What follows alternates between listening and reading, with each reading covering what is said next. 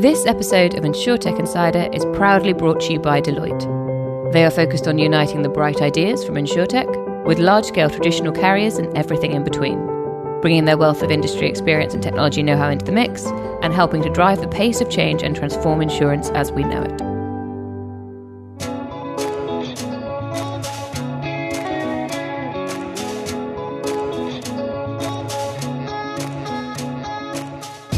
Guys, my name is David Breer, and welcome to episode 60 of InsurTech Insider. This time we're being recorded in New York, and as you might know, we recently opened an office over here. Today we're bringing you our very first InsurTech Insider, the New York edition this time. On today's show, we'll be focusing on what's happening over here in New York's InsurTech industry. Uh, this space over here has just boomed for the last couple of years, so really digging down on what's happening here, and actually what's made it such a, a special group of people, group of companies that are really sort of moving the industry forward. As always, we're not alone though, and to give some real insights into the insurtech industry in the Big Apple, I've asked some really interesting guests to come along.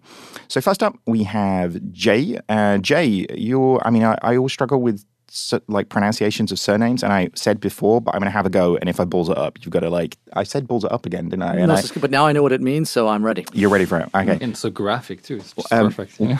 Uh, Weintraub, That's great. It's probably better than I say it. and and you're the co-founder and CEO over at InsureTech Connect. Um, tell us a little bit more about what InsureTech Connect does here, and I mean your role specifically. Yes. So, uh, you know, along with Caribou Honig, we founded InsureTech Connect. You know, it's been five years ago, and InsureTech Connect is the world's largest gathering uh, that focuses on insurance innovation and transformation. So, fifth year, fifth show coming up. It's going to be September 21st, 23rd in Las Vegas.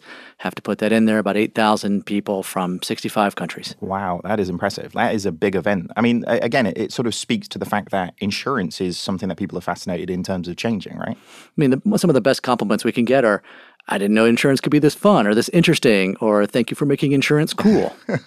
Very cool. I mean, I was in insurance before banking. Insurance is way more interesting than banking, so I'm I'm very much with you there. I don't know if you can walk around the streets of New York and say that out loud, but I would love for you to do it. So, I mean, I'll I'll, I'll scream everything once. okay. Well, thanks so much for joining. Um, the other person that we've got along is Quentin Coolen, who is the co-founder and CEO of Waffle. Um, thanks for coming back. We you came and hung out on an air a few what was it Yep. November? December, I think. Was it? I Yeah. time flies, right? Um, but I mean, do you want to give us a bit of an overview about Waffle for the Sure, people who haven't heard sure, on sure, InsurTech Insider? So basically, at Waffle, we create the J policy or the David policy. One policy that protects you, everyone, and everything that you love, no matter what happens. And we do that through one product. So, one of the sexy things that we do is that to the extent possible, we remove exclusion from the coverage. So, can cancel at any plane. Uh, you can cancel your plane at any time for any reasons. Uh, if you get really tired of listening to my spiel, you take your phone, you crash it against the wall. It's it's covered. So we offer a very different kind of coverage, and we try to do it in a way that is really convenient for for people who basically really don't like getting insurance. Nice. I mean, literally the opposite of pretty much main every other insurance company, right? Yeah, you said it. I didn't. Well, I mean, exclusions is how they get you, right? That's true. I That's mean, true. on that note, maybe let's kind of get into it. I mean, if, I think the the first thing to go is, I mean, what's happened in New York? Like, it feels like actually the the industry, particularly here. I mean, I know you're you're off to Vegas for the for the conference, but New York seems to be the real heart from an insurtech perspective. Um, how has that happened here? Yeah, I mean, New York is an amazing place, and I think what's so fascinating, you know, sort of about New York is it's it's why so many companies want to start here. There is a complexity, there is a diversity, and it is a financial capital. And if we think about, you know, sort of what now I'm going to go uh, over on that one again, pineapple, pineapple. so uh, you know, I completely had no idea what was going on then, and I was like, oh no, I get that. Cool. Yeah, yeah, he's going with pineapple. So, I mean, I think what makes you know sort of New York City so fascinating is it may not be the first place that you think about with insurance, but when you think about what insurance does, uh, everything is in New York City. So all of the different types of risks, all the different type of financial institutions are here, and the population is here. So it's not many places that you can be to have sort of that self-contained ecosystem in such scale. I mean, you know, anything with tech, like Silicon Valley is usually like epicenter of the world, right? But is it because of that financial district here that actually is is obviously much much stronger than pretty much anywhere else within the US that has become the you know the mecca for for insurtech? I'm sure it's played some role, but I have to think that it's insurance. And so I think that there's a complexity again about insurance. It's regulated. And, you know, that is, I think, very different than when you think about the freewheeling, you know, sort of wild west, if you will. So I think there's a natural of like, how do you innovate within a regulated environment that is eh, kind of just natural to sort of the New York City DNA? Yeah, I completely agree. I think from a founder's perspective, you're the you're the center of everything in New York, right? It's the Empire State, and every single insurance company that you would want to work with is is represented here. I think from from a, a startup perspective, you, you have more capital than in many other places. You have more capital than in, in London. Mm. Not much more, but but but more. All right. I think it's not, it's not competition. No, it's no competition. uh, but I think more fundamentally, I think there is a bigger willingness willingness to take risk mm. in New York than than there is in, in other places. Take, taking risk in insurance, like, like I, th- I, think there's a joke in there somewhere, yeah, there, exactly. But, but like investing in founders, I mean, it takes such a long time for any insurtech to go to market, right? Because as as Jay mentioned, you have the regulation it's a complex environment, uh, and, and and I think investors here have a, have a better sense that you know many of those investments will fail, but the ones that will make it uh, are actually really worth it. So, mm. on, you know, in our perspective, uh, it's the best place to be. You're also at the center, sort of like you're in between Silicon Valley, Bermuda, London. Um, you can, you know, drop in Munich and, and, and Switzerland there. Point. It's at you're really at the center of, of everything and the market is also, in my view, and it, it, it, it's no, uh, uh, it's not meant to offend anyone. It's just the market in the U.S. You just have many more opportunities. Mm. the UK market, for instance, is very sophisticated, very competitive. The products are really, really efficient. Uh, real focus on innovation. Uh, it's not the case in the U.S., and you have real opportunities there. So I think that contributes to to New York being a, um, a, a quite an important place. I mean, if, if you look at the, I mean, the major insurance companies, they're not really based here though. So it's, it, I mean, there's something, there's something True. weird that sort of True. has so happened. They're not based here, but they always have people here. Sure. I mean, I've met all of the big Swiss and German and even British companies here mm. in their offices. Uh, some of the best office I've ever seen in my life, better than law firms, better than banks. Uh, so it's all uh, they always have people there mm. that, that are that are here in New York, and and many of these people, interestingly, in my view, uh, beyond the, the, day-to-day sort of business of insurance, they, many of these people actually focus on innovation. So it's quite useful for, for us from a founder's perspective. Yeah. I mean, obviously, we cover, I mean, fintech as much as insurtech, but actually, I mean, fintech boomed probably hardest in London really speared by the regulatory changes that kind of happened sort of post 2008. I mean, how much has the regulator played a part in in insurance and the sort of insurtech side of things here? Is that is that is it being a benefit or is it being a, a kind of a, a slowing I'm it down? I'm gonna legit answer. Oh, no, so I, I says the answer, one that's. I can't wait. Yeah, so says the one that doesn't actually that, that, thinks of regulators as our friends. It's. I, I remember in our very first, oh, second InsureTech Connect, you uh, know, so Caribou was up there, and there was a slide of "hug the regulator," and it was sort of like a teddy bear, and and part of it was. I, you know, my previous industry, the regulatory, you know, environment was very, it was sort of, I'm trying to think of the right word, but it was against, right? It was a very antagonistic relationship. And it was such a you know change here where, and I have to give you know this is where I give Andy Beal and the NAIC such credit. Uh, you know, there's a at least our impression has been that the regulators are really genuinely interested because they see InsureTech as a way to help the constituents and help you know people get served better.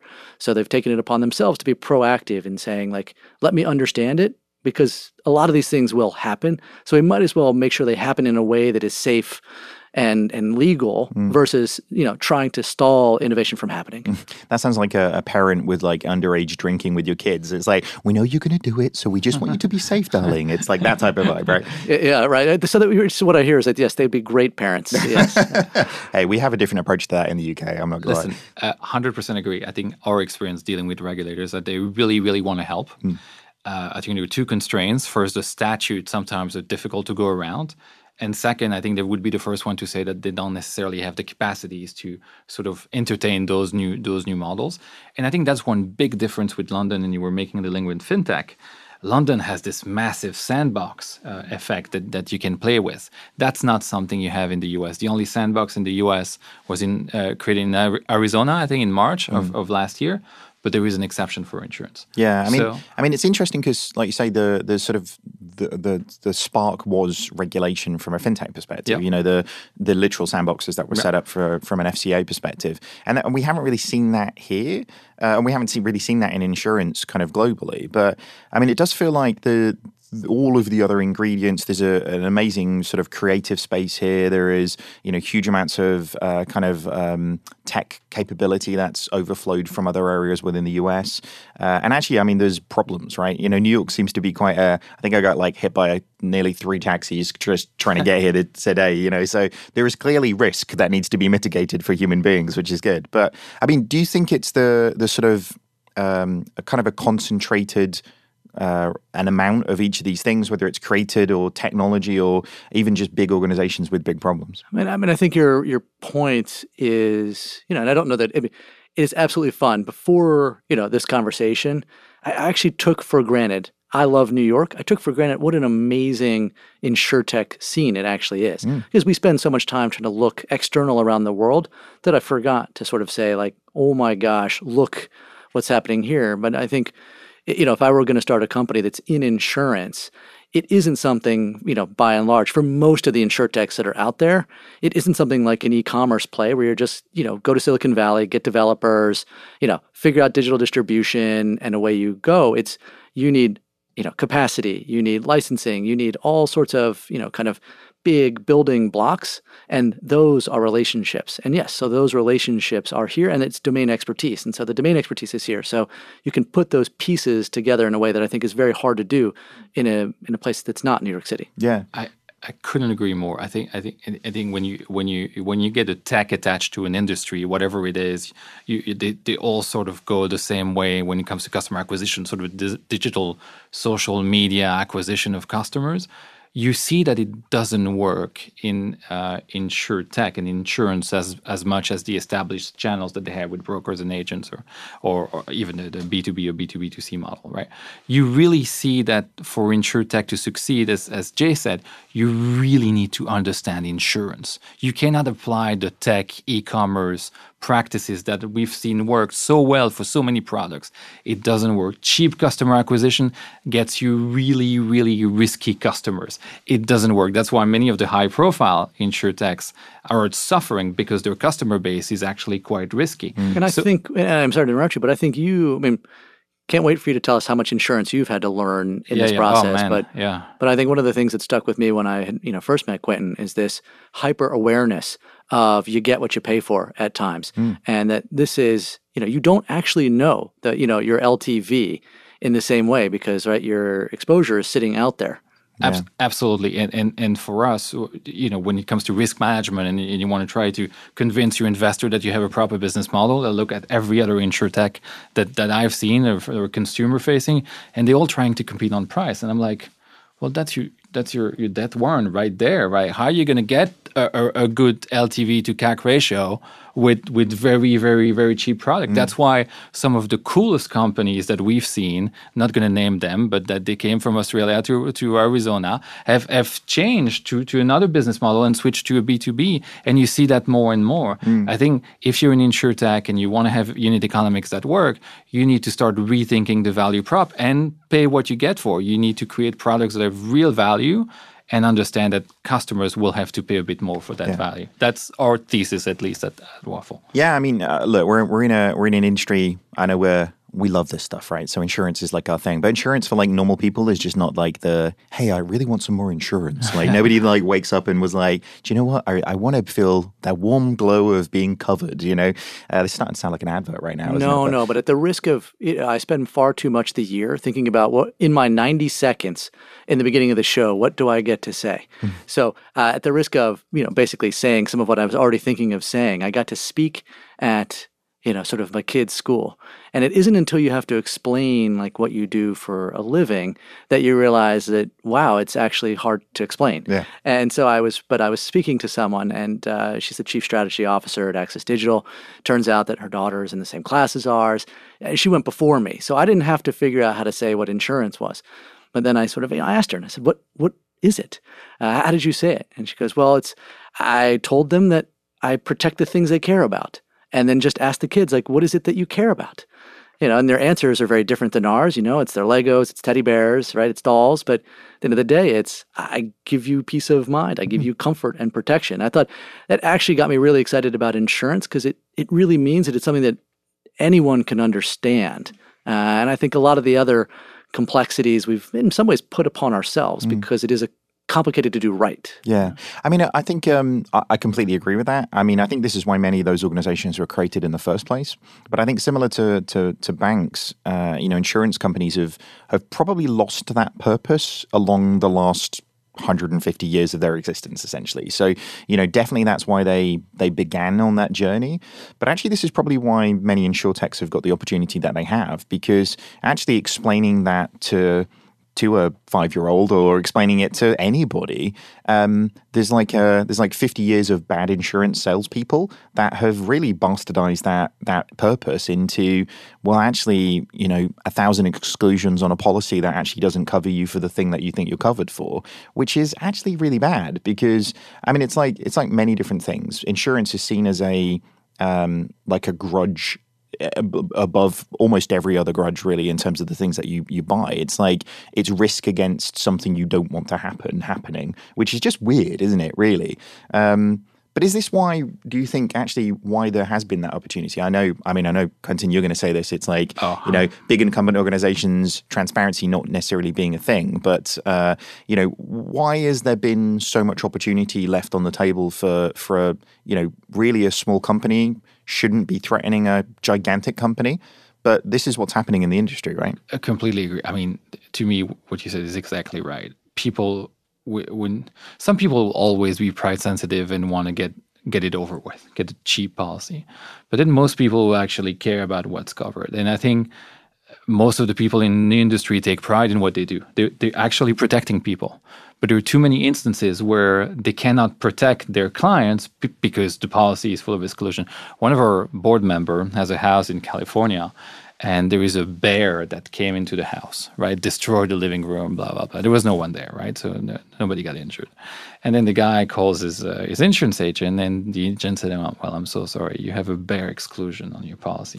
And you're like, dude, I mean, in which world does that make any sense? But but so this is one particular thing. But think about travel insurance our thesis is that most people don't buy travel insurance. Most people don't check that little box on kayak. Why? Because it doesn't cover freaking cancellation. What is the point?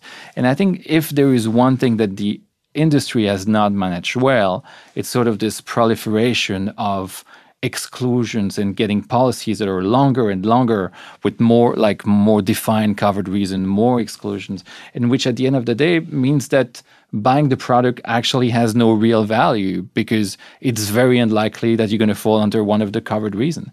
And so that's why we are trying to flip that equation and find the value that you were describing was missing, uh, rightfully so, is, is by saying, well, David, we're going to protect you no matter what. It might not be everything. You might not get 100% of your, your damage back, but you will get something sizable that, that will make it worthwhile.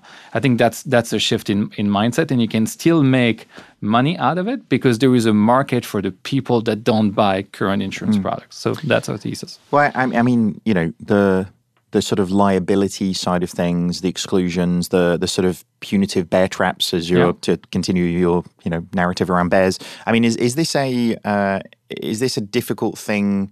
Given there's organizations like yourself and many other companies coming in and sort of unpicking what it is to provide insurance and to cover people, I mean, how are the big players reacting to that? Because this is this is I mean, as much culture as anything, right? This Yeah. is why your organization is established, and I mean, to your point, Jay, this is the the fundamental purpose of why your company exists.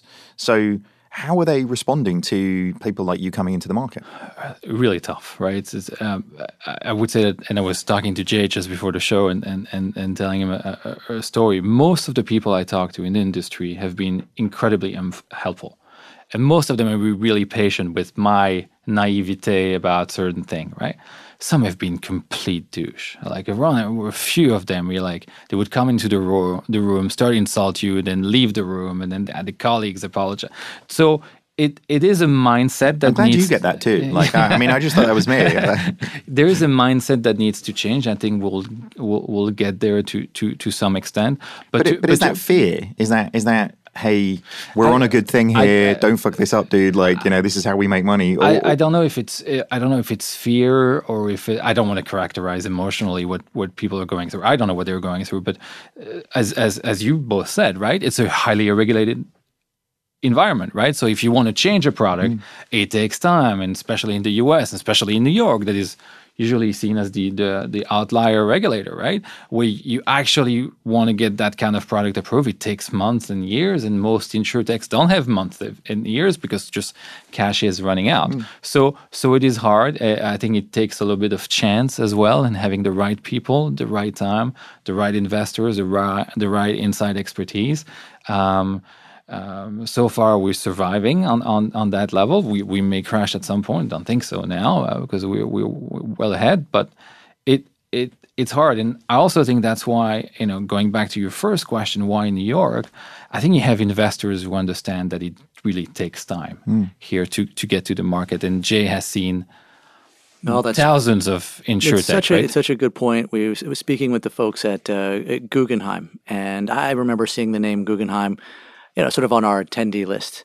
And it wasn't until I spoke with them where, you know, I, I think it reminded me almost when I first like spoke with Quentin. I was like, I don't know if I fully get what you're doing, uh, which means there's a really good chance you're really onto something because sometimes that's the the best things are. And, yeah. and I remember, you know, thinking, and they are just, you know, they're just some of the most creative, you know, sort of financiers who understand, you know, insurance in a way as well. And so you think about, you know, there there is money. I mean, I think today it's now common knowledge that most VCs, if they're going to invest in a direct to consumer pure play insurer, they don't want that capital being, you know, in the reserves capital. So, you know, and so what you really need is the, the because it is still a very financial instrument and of a lot of insurance.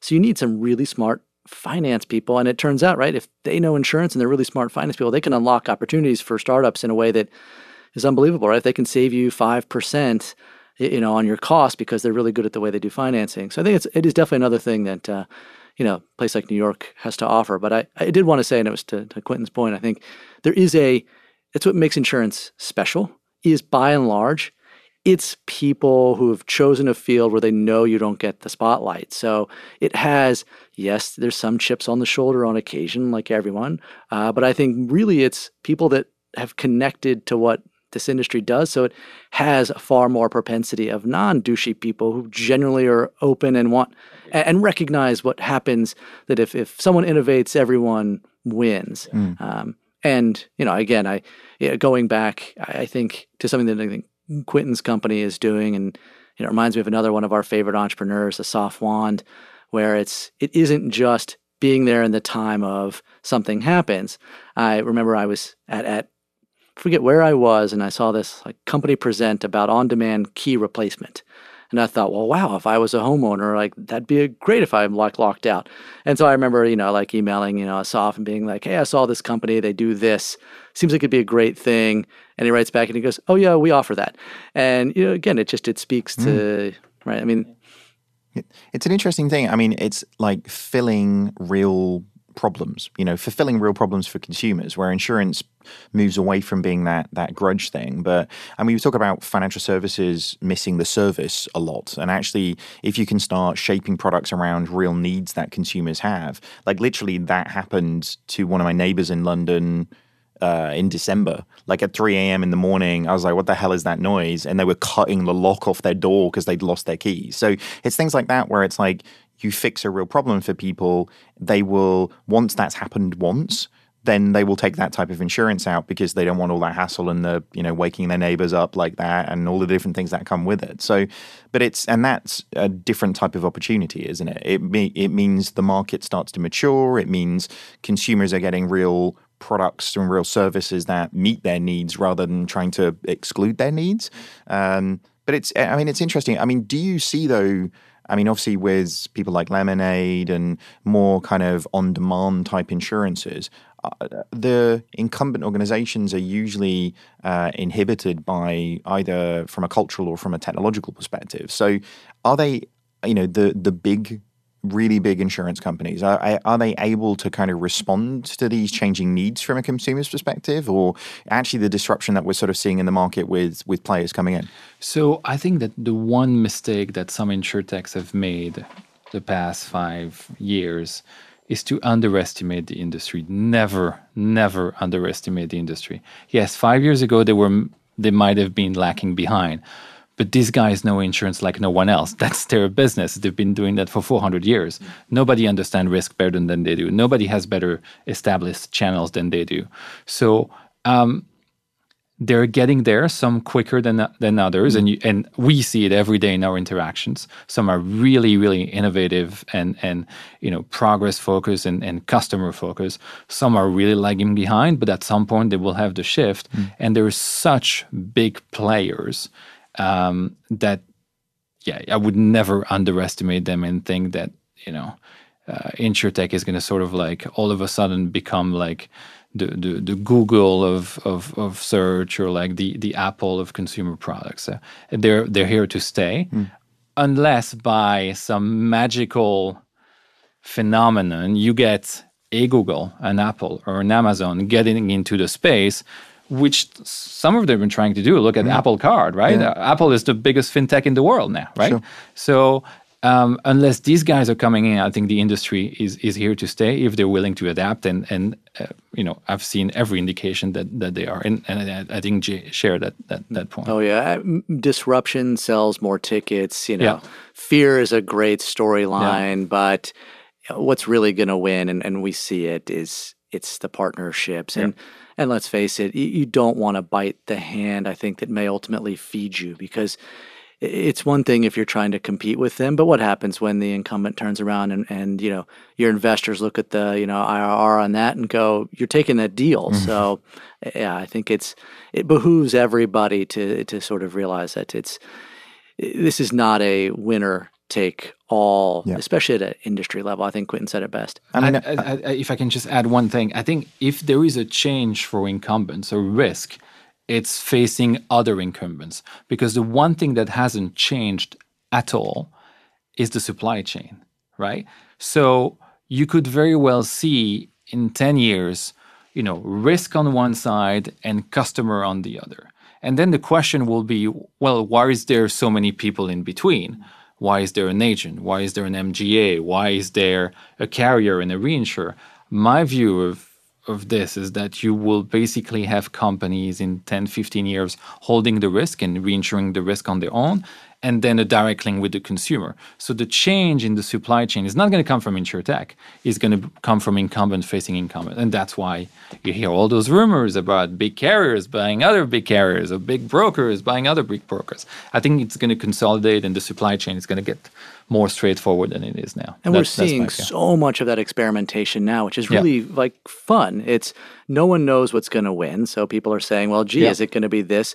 And the the value chain of insurance is so complicated yeah. that and that's also what I think makes insure tech as a movement so interesting. Is it's not just this one thing; it is it is claims, right? It is how you create products, how you underwrite mm. product, right? It's every single piece can do a fundamental change and figuring out which one of those matter when for you. I mean, right? It keeps us exciting. Yeah, I mean, I think the the the nice thing around the change within insurance is it's Uh, I mean, the, the problem with insurance is usually you see a customer once a year when they buy a product and then hope you don't see them again, right? And actually, the, the way in which you can start to provide a, you know, an, an everyday engagement where you are that safety net for them in their day to day life, that's a, that's a very different type of service.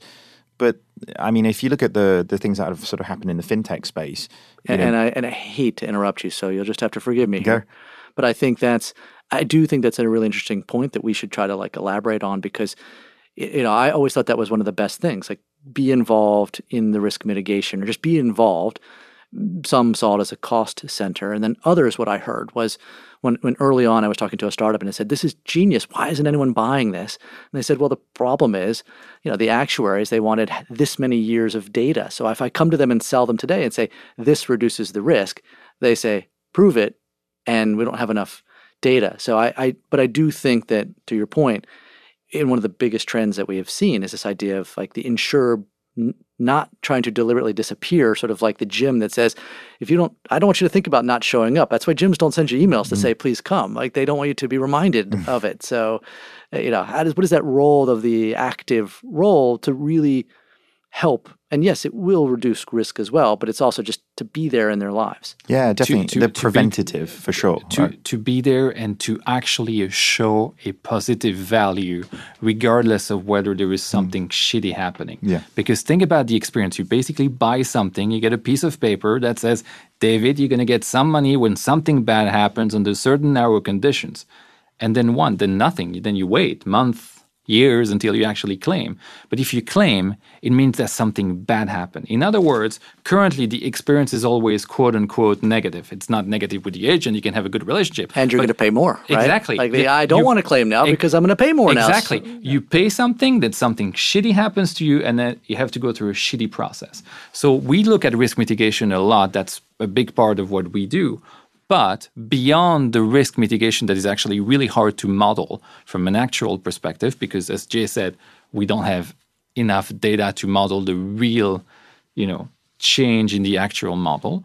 But beyond that, it actually showed that there is a company that cares even if we don't have to gain anything right away. Hmm. It's not about reducing a risk that we're going to pay out tomorrow. It's about reducing a risk that we might have to pay out two years down the line. And that makes a bit different. From a business standpoint, also massively increases stickiness, lowers churn, and in insurance, that's the name of the game. Yeah. too. And I think that's really hard. You know, you think about like with Asaf and Hippo and the keys, like that's just a cost center. Yeah. And it doesn't necessarily reduce the risk. Hmm. So it's and it's hard to do that, I think, if you're a traditional incumbent, just the mechanisms of being able to offer that and at scale. Agreed. It's really, really hard. Yeah.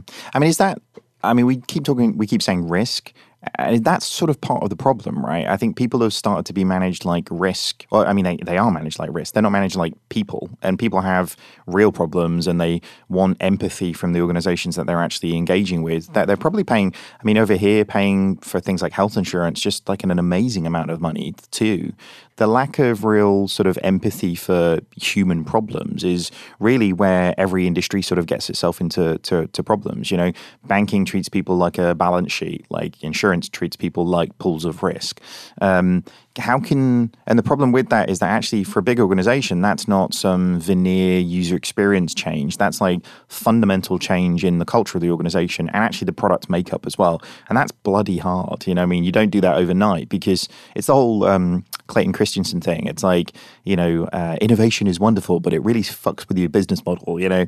I'm not sure he swore. Clayton christensen's like a really nice guy isn't he? But you know but you know what i mean? It's like the whole thing around just destroying your existing business to the hope of a new one is why most organizations won't do that.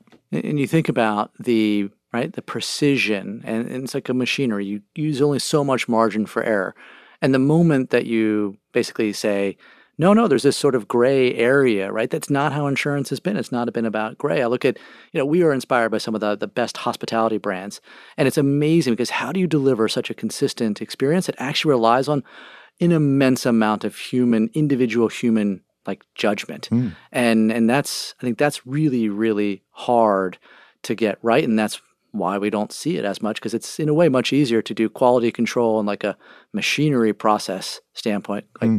call center get it right this is the way that it is versus no no no you, you don't have to ask anything he, use your judgment Yeah, to make it better and more human I agree. Uh, sorry, I mean we've talked about regulation a few times, so we've sort of touched on that as a as a. I mean the the incumbents use it as a reason why actually nobody will come and challenge us. Like we're too big. The regulator wouldn't allow it. You know any old sort of Mickey Mouse people kind of coming into this space. Um, but actually, often it's used as an excuse why we're not going to do anything innovative as well.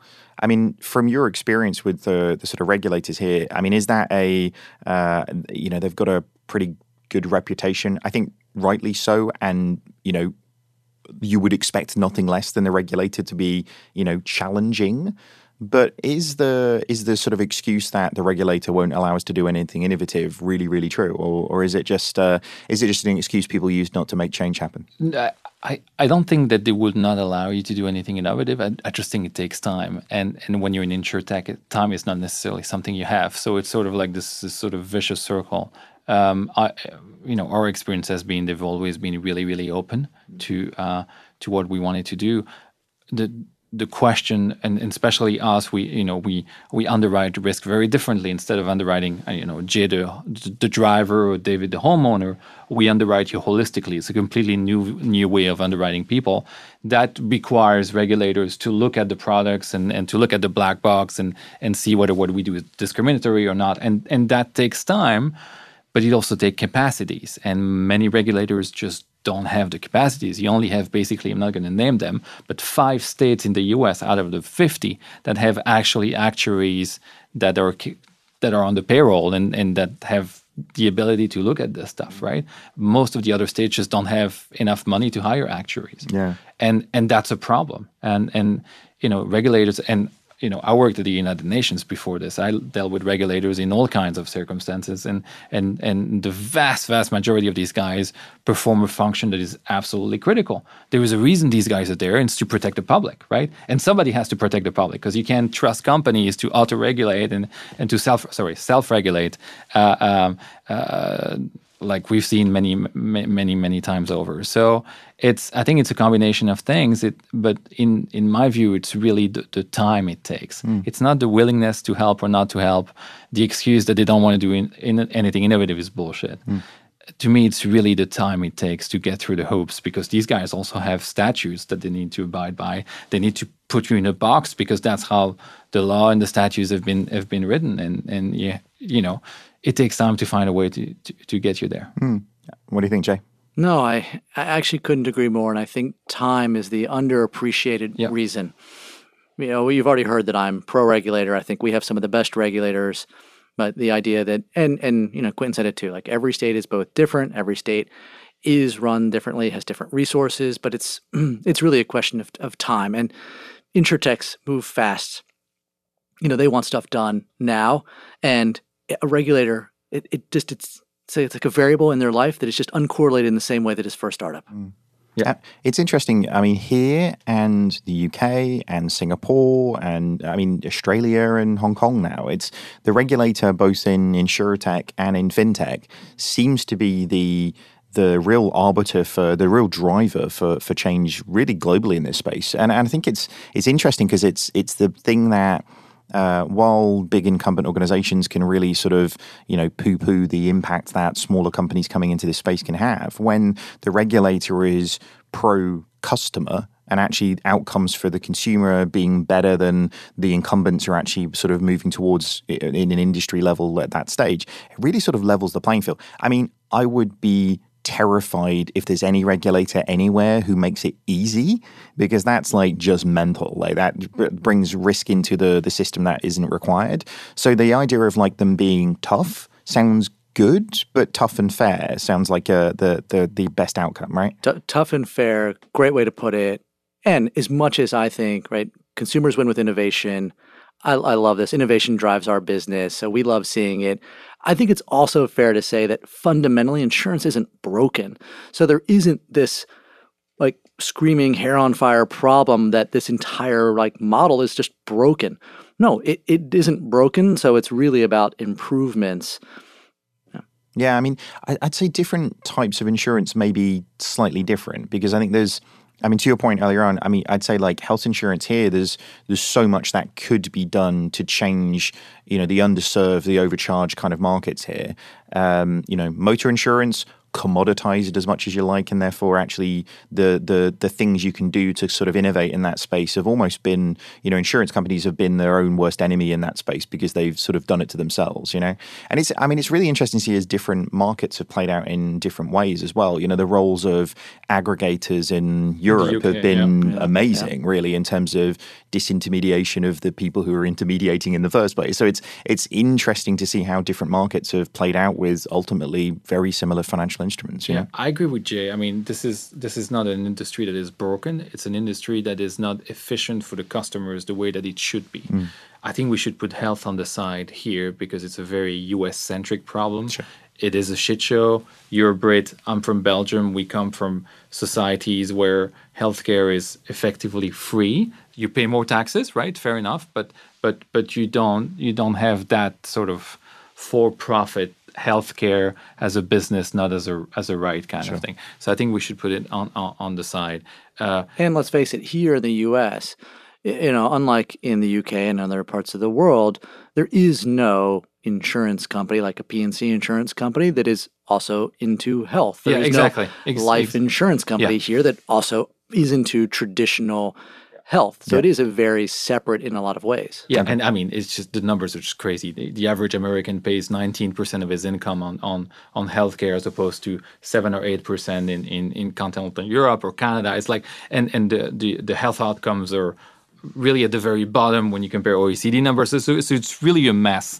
Uh, I do think. And I love that you used to, you know, be with the United Nations because this is, you know, I mean, there's a he he knows a thing or two about this stuff. no, dude, that actually it, it makes me angry because I've seen the health. I've been here for 13 years. I've Yeah. seen the system, and and it's really deeply unfair. I was always very lucky to have people supporting me and, and finding the right doctor, but for, for many people, it's not okay. Anyway, I putting think there's that a, aside, there's a whole other episode at some point we can get onto that exactly, one. Exactly, I'll bring some booze. Yeah, you can cut it in the edit room. So, uh, on the on the, I want to say something on the on the car stuff. Um, I do think that you're going to see tons of innovation on not, as you said, you know, insurance as a product because the system is not broken, and the car is probably the most efficient P&C line in the U.S. Uh, also, when you look at the cost structure, risk actually takes sixty percent or seventy percent of the of the premium as opposed to fifty for other P&C line. Uh, but you're going to see so more real tech coming in and improving the quality of the insurance and the quality of the price that you pay. And the, we were talking about risk mitigation earlier, right? Um, the only place we actually see real risk mitigation from incumbents is car insurance. It's like, oh, if you drive safe, you're going to get your discount kind of thing. It's like the little monitors on your stuff. And you're going to see that more and more. And I think that's fascinating. And But we I- do. I mean, that that sort of we start to see people telematics. We see it with John Hancock and Yeah. you know, and Vitality. So I mean, absolutely. And I think that's interesting. I mean, it goes back, I think, Jay, to your point around preventative measures. Actually, you know, we're, we're seeing people being able to manage risk more effectively by taking more ownership of that risk in the first place, which is great. You know, the old thing of like, don't worry, I've got insurance, like they'll figure that out. Like, actually, now it's given the hike from a premium perspective, if you do claim, then actually everybody's incentives are aligned to, you know, this is something you have to have in some industries, is what you should have in others, and you buy it to make you feel better about life, but you hope you never use it, right?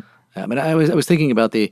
I'm actually glad that it's as regulated as it is because not not only is it better for people, but I actually think that it it has created opportunities for companies that Uh, otherwise wouldn't even be able to exist. I mean, imagine an unregulated environment.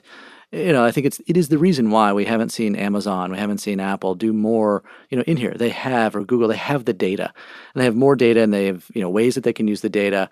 But I think because right, they don't want to be regulated, uh, it's it's been a nice you know it's been a barrier and, and, and a- for entry in you know in other ways where we might have seen a far greater disruption to date. Yeah.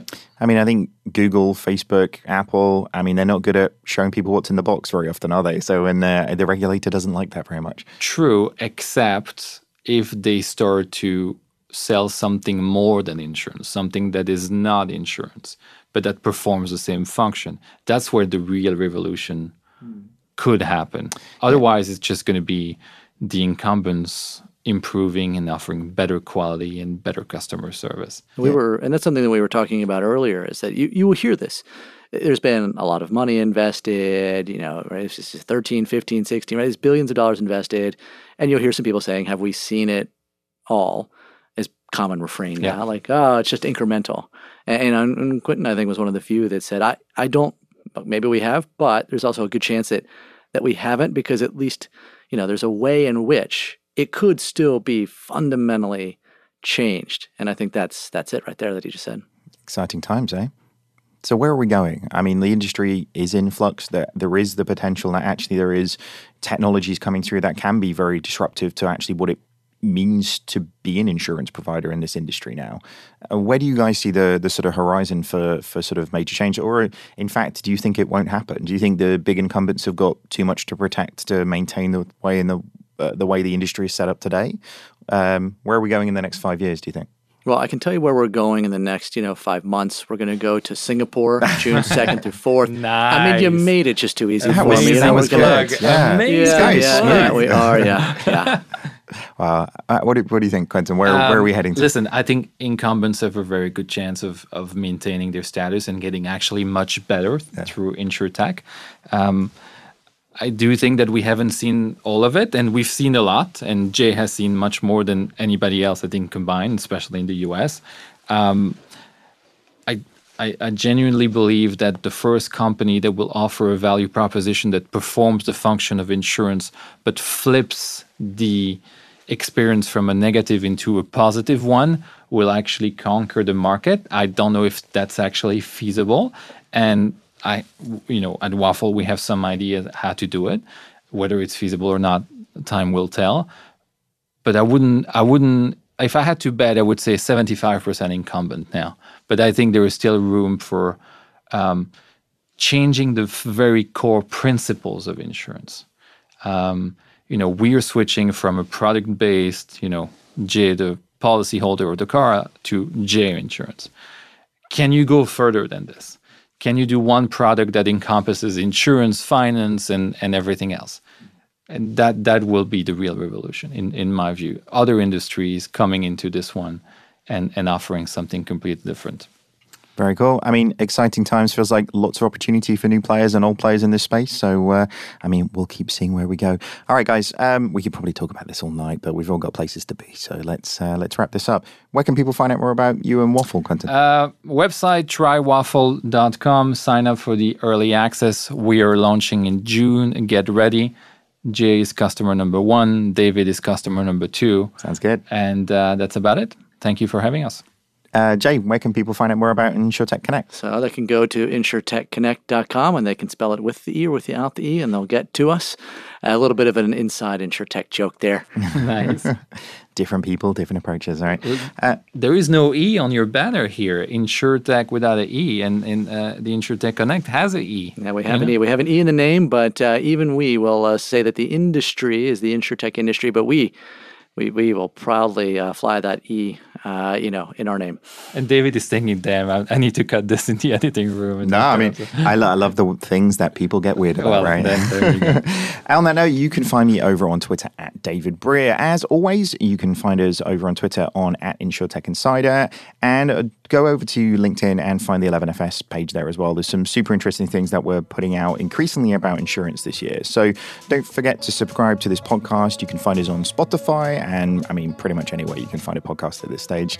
Don't forget also to head over to 11fs.com forward slash newsletter where we've just relaunched all that good stuff. All right, Insure Tech Insider will be back in two weeks. Thanks for listening, folks. Goodbye.